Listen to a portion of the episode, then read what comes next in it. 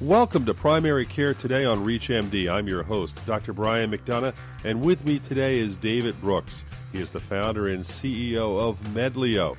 He has 13 years of healthcare technology experience, and he's an accomplished entrepreneur and digital health expert. And what we're going to talk about today is using mobile technology, using technology in general to help the primary care practice. I'm very excited to have David Brooks with me, and welcome to the program, David.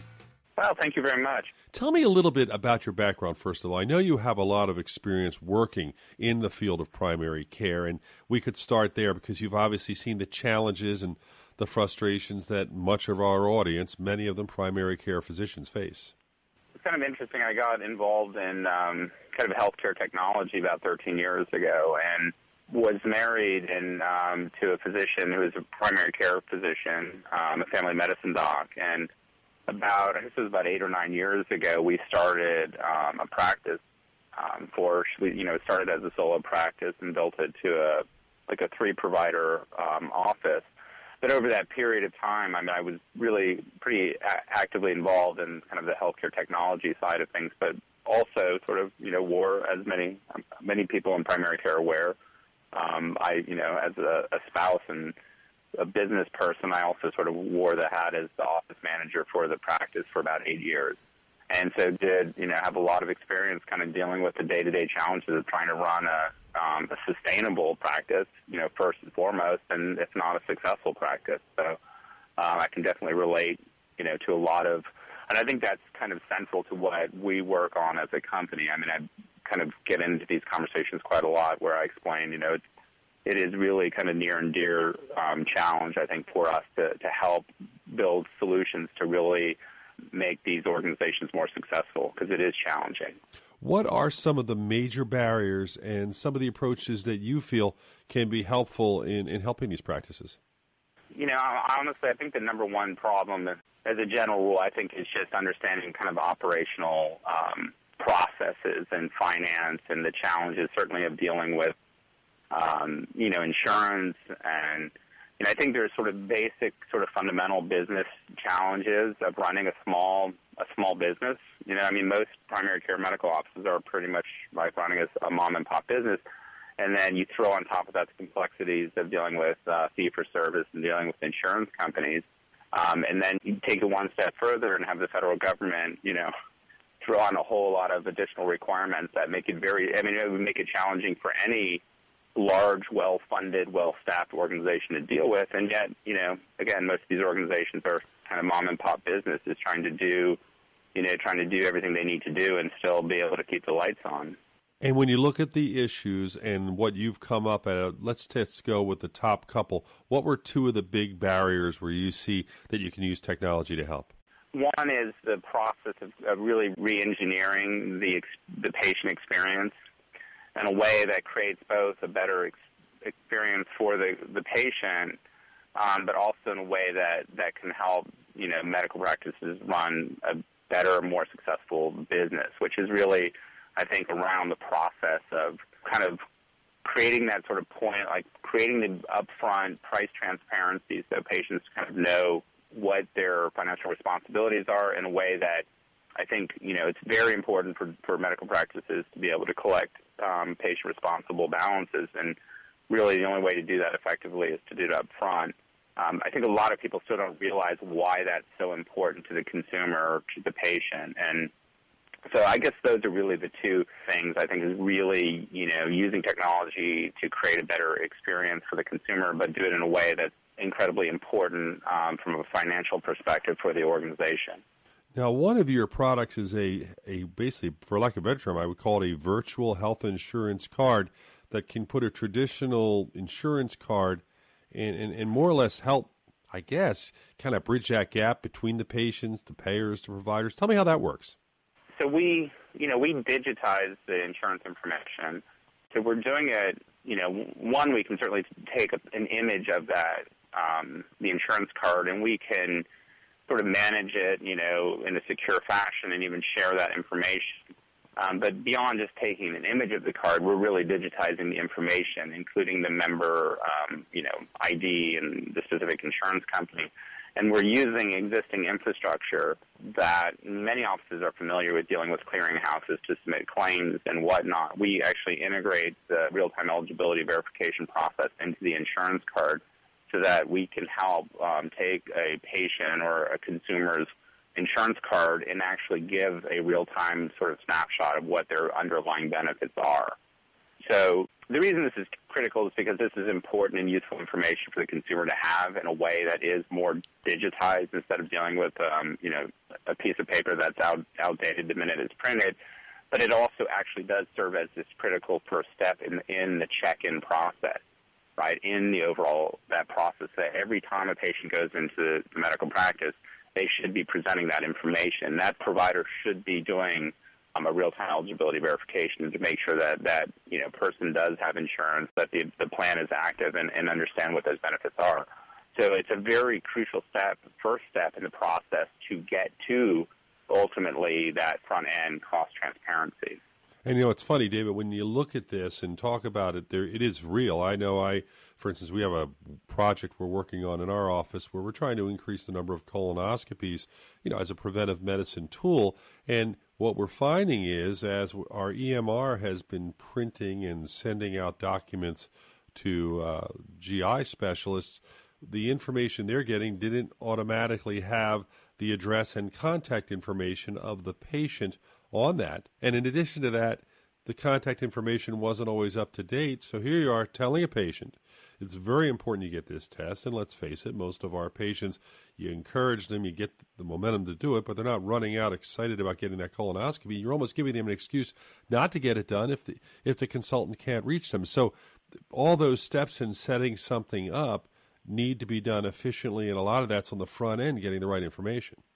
Well, what a lot of people don't understand, and it's sort of it's related to this question, also related to your prior question. I think is really understanding that what we're doing on the surface may look like, oh, that that you know that's neat, right? It's neat. You're you're creating effectively a, a form of a digital wallet, which is like I can see you know that that's something I can see some fringe population wanting to do, right? But it, that's actually not what we're doing. What we're really doing is we're creating um, a reason for the consumer to use the application, um, trying to provide value. In, in, the process, we're actually establishing at least a form of connectivity to the insurance company to the extent that then um, the provider is, is using our software. We've now created a secure um, communication channel between the patient and the provider. And so the reason it is critical is because it is it's getting the patient and the consumer to embrace the solution and to update that type of information. Um, and at the same time, we're looking for the same thing from the provider. So we're really working to create compelling reasons that both sides of that transaction want to get onto this platform. And then once you do that, the, the, the types of things you can do, there's really no limit to it. I mean, we tend to talk about front end price transparency because we feel it's such um, an important challenge for medical providers, and we think that that's going to be something that's going to gain a lot of adoption. But the reality is it's just a form of information we're moving between these two parties. And there's many other types of things we can support through that channel if we're, you know, if, if we can build it and, you know, make it compelling for both sides to, to join. If you're just tuning in, you're listening to Primary Care Today on ReachMD. I am Dr. Brian McDonough, your host, and I am speaking with David Brooks. David is the founder and CEO of Medlio. We're talking about digital technology, technology in general, the things we can do in healthcare. Certainly, I know our practice and many of the docs who listen to this program's practice, we're all struggling with meaningful use, and we're looking with our ambulatory uh, EMRs, and we're looking at our inpatient EMRs and linking them with interfaces. And you mentioned about the whole idea of security, and now we're going to throw in a patient portal. There's more and more and more, and there's so much potential, but for the average physician, it really is complicated and expensive and frustrating. Maybe you can address that. Like this stage of transition is a tough one. I have to sort of bite my tongue a little bit here because I don't want to get into too much trouble saying what my, my views are of, of meaningful use. And I mean, I think there's a lot of good that's come out ultimately of EMR adoption, but I've been in this industry a long time, and my my I do believe that you know when the government poured a lot of money in to incentivize providers, and you know, and obviously initially focused on the front end um, carrot, and and I think before long we're going to be dealing with the stick of this, but to get people to get broader adoption of a technology that you know arguably wasn't proven um, five years ago, six years ago when we started down this path. And I think you know working as a in a technology startup in today's world, you'd see that there's a lot of stuff that that that happens for a reason, right? I mean, just because providers weren't um, adopting this technology um, you know, several years ago doesn't mean that there's somehow there's a there's a, it's a broken there's a, a problem in the system or that we need to create these types of incentives. This is so important because what it means is we've we've created this artificial incentive to to grow the penetration of this EMR technology, which you know I, I've used it um, for a very long time. I think it's um, the system we use is very good, um, and I think if it's done well it's much easier to do it when you start a practice from day one with the technology, obviously, than trying to transition into it. But it definitely can add a lot of value. But I think that the type of technology we accept in healthcare, none of us would accept for one moment, for one second outside of healthcare, like in our daily lives as consumers. And I think we should hold the industry to the same level, that same expectation, and the same standard. Well, you're definitely preaching to the choir in this case because I, I use the example all the time, and I'm talking going three, five years back.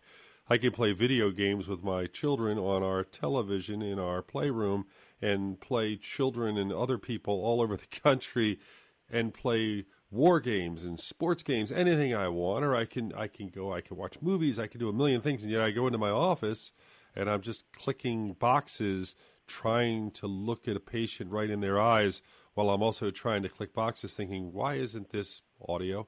Why isn't this easier? And why isn't this like the phone I'm using? And it is there is a degree of frustration because you're right. We have to accept this because it's thrust upon us, but the potential, I believe, we're almost driving Model Ts with the potential that that's unbelievable, but we seem so far away. I completely agree. I couldn't agree with it more. And I mean, honestly, for, for us, it's one of the exciting things. The area that we're focused on really is just the interchange or the intersection between um, patients who obviously are increasingly becoming consumers and the providers themselves. And ironically, of all the of all the places, you know, in in the technology, like in the sort of technology landscape or within the you know within the the care environment that is completely neglected. It's it's that first point, that first touch point where people come into the system. And, you know, what's really interesting is just a couple of years ago, it really wasn't that important. And now it's quickly becoming perhaps the single most um, point of the whole process. And so we're pretty excited to really try and bring some cool technology to bear here that we don't necessarily have to connect all the way back into some of these systems where it can get really ugly very quickly. So um, you know, we're really interested in creating, you know, setting those kind of expectations where people are reaching and engaging with this technology in a way that that with the same level of expectation that they would have with um, any of these consumer-facing solutions. We only have a short period of time left. Are there issues that we didn't bring up, or something you wanted to bring up that you felt was very important to share that that we haven't as of this point? Well, I mean, I think you know, there's a lot of focus on you know across healthcare. And, it's such a it's become such almost um I mean it's almost a, it's a tricky phrase now to even talk about like patient engagement um, because it's just it means so many different things and it's been so overused.